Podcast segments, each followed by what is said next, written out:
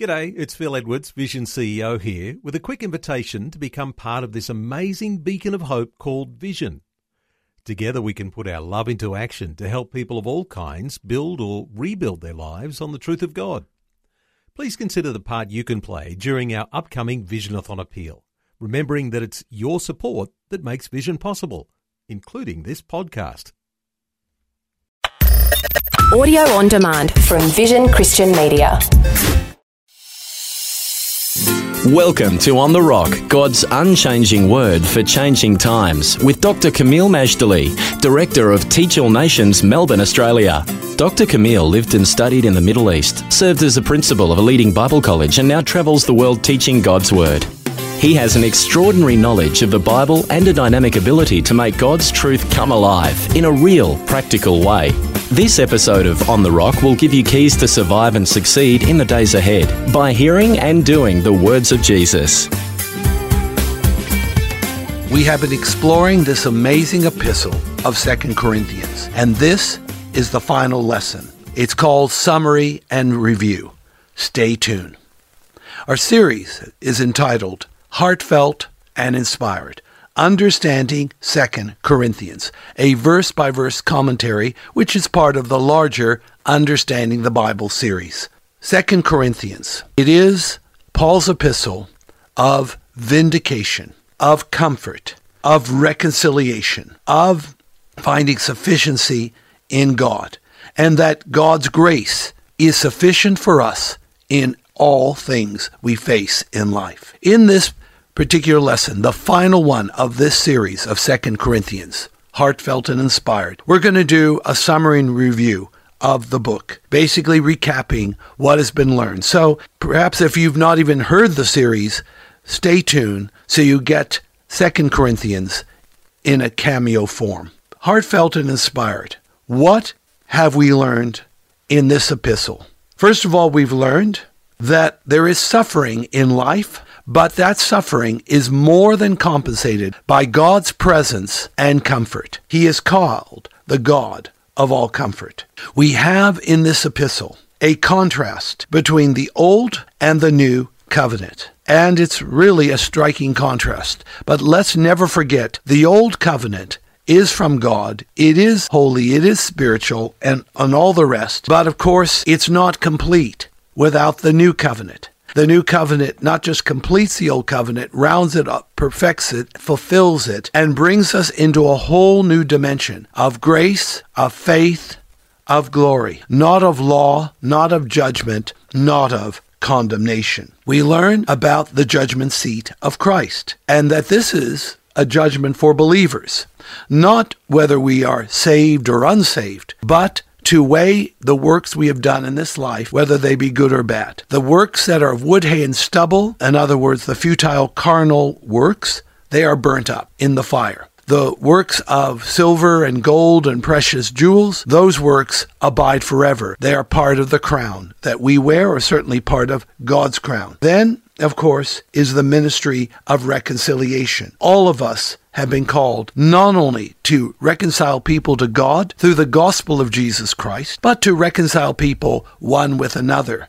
That really is being an ambassador for Christ. Then there's the blessing of giving. And there's two chapters in 2 Corinthians on this very subject, chapters 8 and 9. Friends, giving is not, as one person aptly put it, a debt that you owe. It is a seed that you sow. It is basically setting yourself up for blessing as you are blessing the work of God. Then there is the strategies of the devil. And we learn to be very discerning about his evil devices. After all, everything we face in this world, the root causes of it are both sin and spiritual. The real enemies of us are not people on some opposing side, humanly. They are spiritual forces in high places. We need to be aware of this and we need to be well armed. And we are. God gives us everything we need to resist the devil that he may flee from us. And then we learn about Paul's thorn in the flesh, and he discovers that even though the thorn in the flesh wasn't immediately removed, that God's grace was sufficient for him, and that God's power was made perfect in weakness. In addition, this epistle of Second Corinthians is highly autobiographical. Paul shares the price that he paid to be Christ's apostle. And of course, because of that, we've all been the beneficiaries. His suffering redemptively is what not only established the early church, but spawned the epistles that became part of the New Testament that keep blessing and blessing eh, to this very day, 2,000 years after the birth of the church. I would like to read to you the three sections of key verses for 2 Corinthians because key verses actually help summarize the whole book, or at least what the epistle was about. First section is 2 Corinthians 3, verses 4 to 6. 2 Corinthians 3, 4 to 6. And such trust have we through Christ to Godward. Not that we are sufficient of ourselves to think anything as of ourselves, but our sufficiency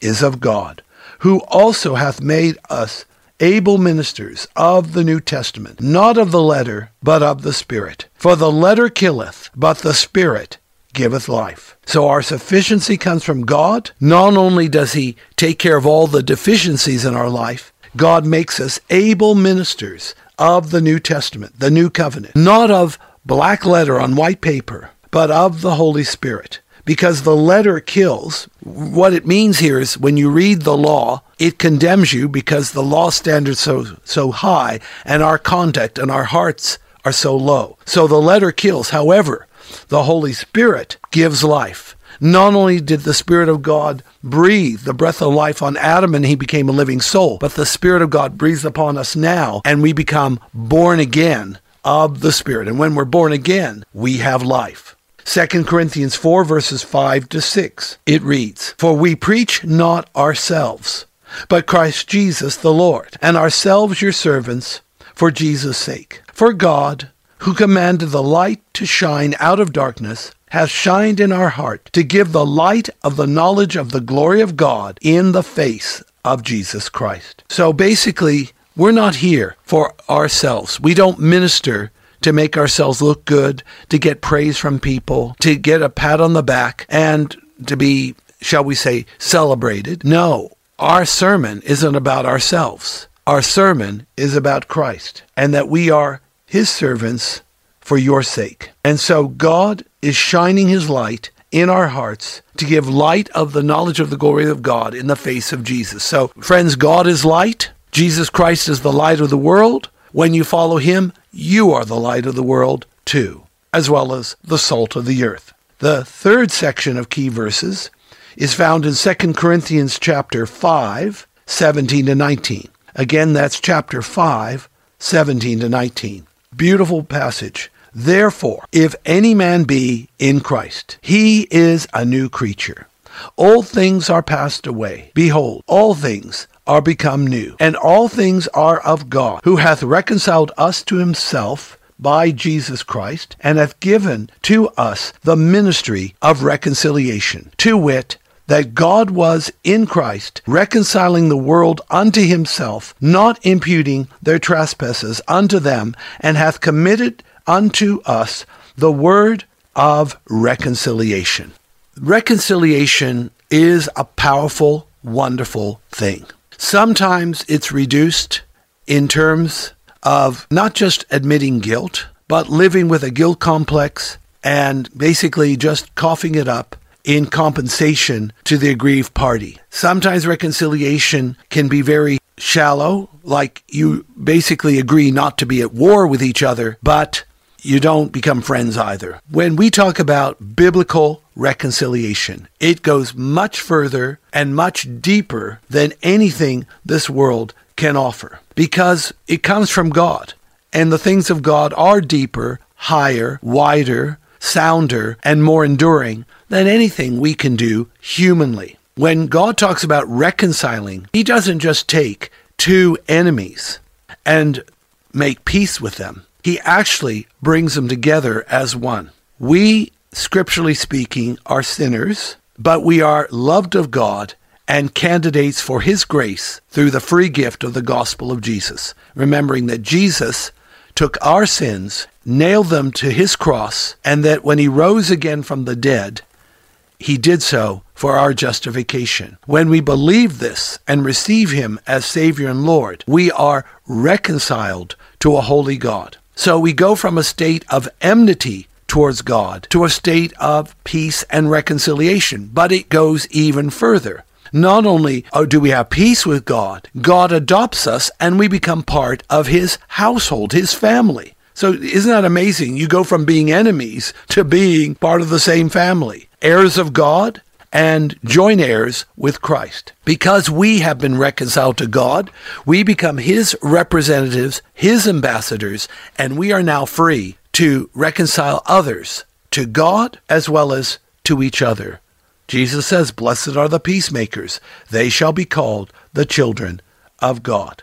Now let us look at the doctrinal distinctives of 2 Corinthians. First of all, we have contrasted in chapter 4 the old and the new covenants. One is the ministration of death and condemnation, the other is the ministration of life and reconciliation. It almost sounds like Paul is very negative about the old covenant. I don't really see him that way at all. I think he's just being very honest and very practical. I don't believe he shows disrespect for the very word of God, the old covenant, the Old Testament, that he revered all his life. And I don't think he ever stopped revering. But he is simply saying that you need the new covenant to complete the old, to fulfill the old. Isn't that what Jesus said? I haven't come to abolish the law and the prophets.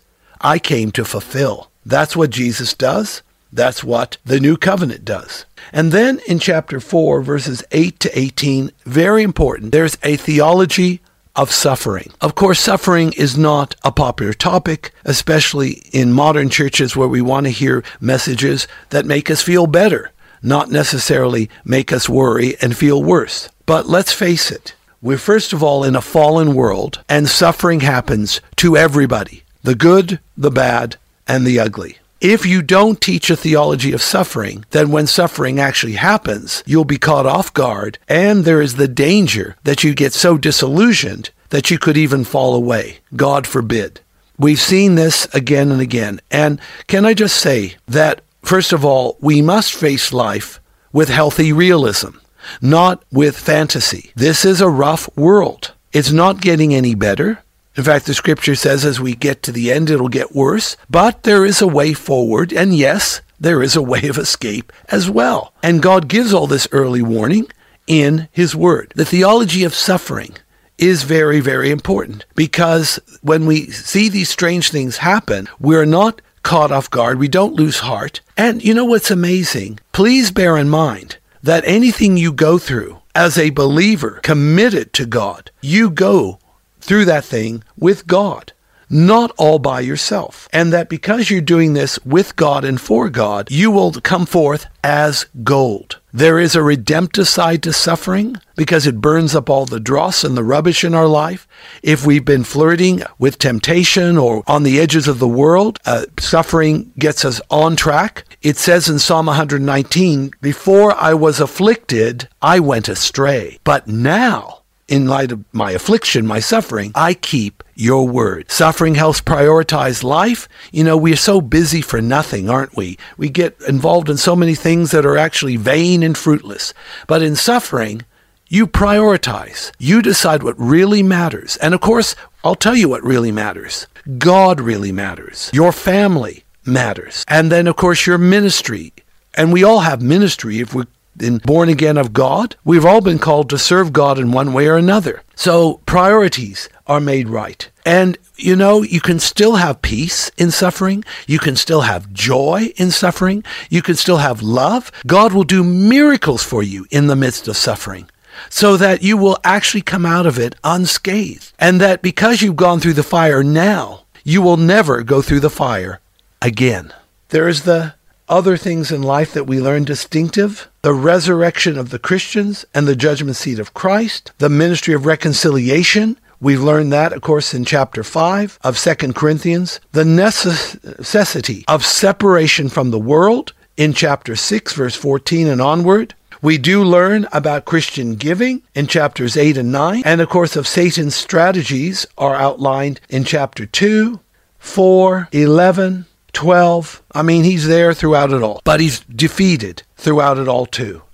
And then in chapter 13, we learn about God's sufficient grace. So, in summary, what is 2 Corinthians about?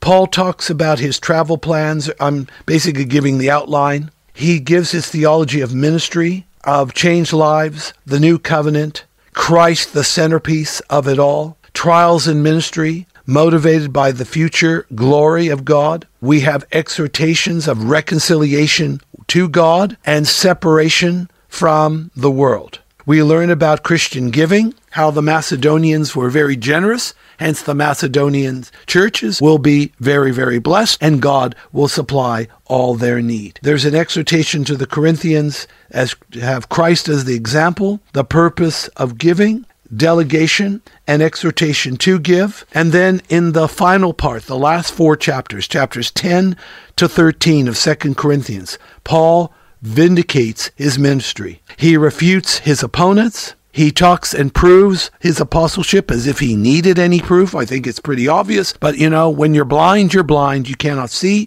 So Paul has to tell these blind opponents what they were missing. Paul speaks of his coming visit. And then, of course, we have the conclusion and the warm hearted benediction. The grace of the Lord Jesus Christ. Remember, Jesus is full of grace and truth. The love of God. And we must learn this, friends. God's love is the greatest force in the universe. And God doesn't just love, God is love. And the communion or fellowship of the Holy Spirit, the koinonia, the deep sharing and caring with the Holy Spirit, and therefore with each other, that all these three things, the grace, the love, and the communion of the triune God, be with you all. Amen. And so this concludes our teaching series called Heartfelt and Inspired, Understanding Second Corinthians. Thank you for joining with me, and we're going to have a few standalone programs, and then our next series, starting soon, will be on the coming of the Lord, First and Second Thessalonians. I'll say it again. Our next series will be the coming of the Lord, First and Second Thessalonians. So remember, friends, to visit us at our Facebook page, Teach All Nations Education. And thank you for liking our page. Also, sign up for the Issachar Teaching e letter. It's free, it's monthly, and you will get it through our homepage, put in your email with articles on the Bible, victorious living, and current events in the light of God's Word. Let's have a closing prayer for 2 Corinthians. Father, thank you for both epistles, and thank you for the grace the love, and the communion found in the very last verse. May this be experienced by my listeners and, of course, by myself and my family and the ministry. Thank you that there's plenty of it around, and as we receive it, we will more than be willing to spread it abroad. By the overflow, in Jesus' name, amen. Today's On the Rock was brought to you by Teach All Nations. If you would like more information about this ministry, to download podcasts, view our online store, attend special events, sign up for our teaching newsletter, make a donation to support this ministry, or to invite Dr. Kameel to speak, log on to www.tan.org.au or write to us at Post Office Box 493, Mount Waverley 3149. Thanks for taking time to listen to this audio on demand from Vision Christian Media. To find out more about us, go to vision.org.au.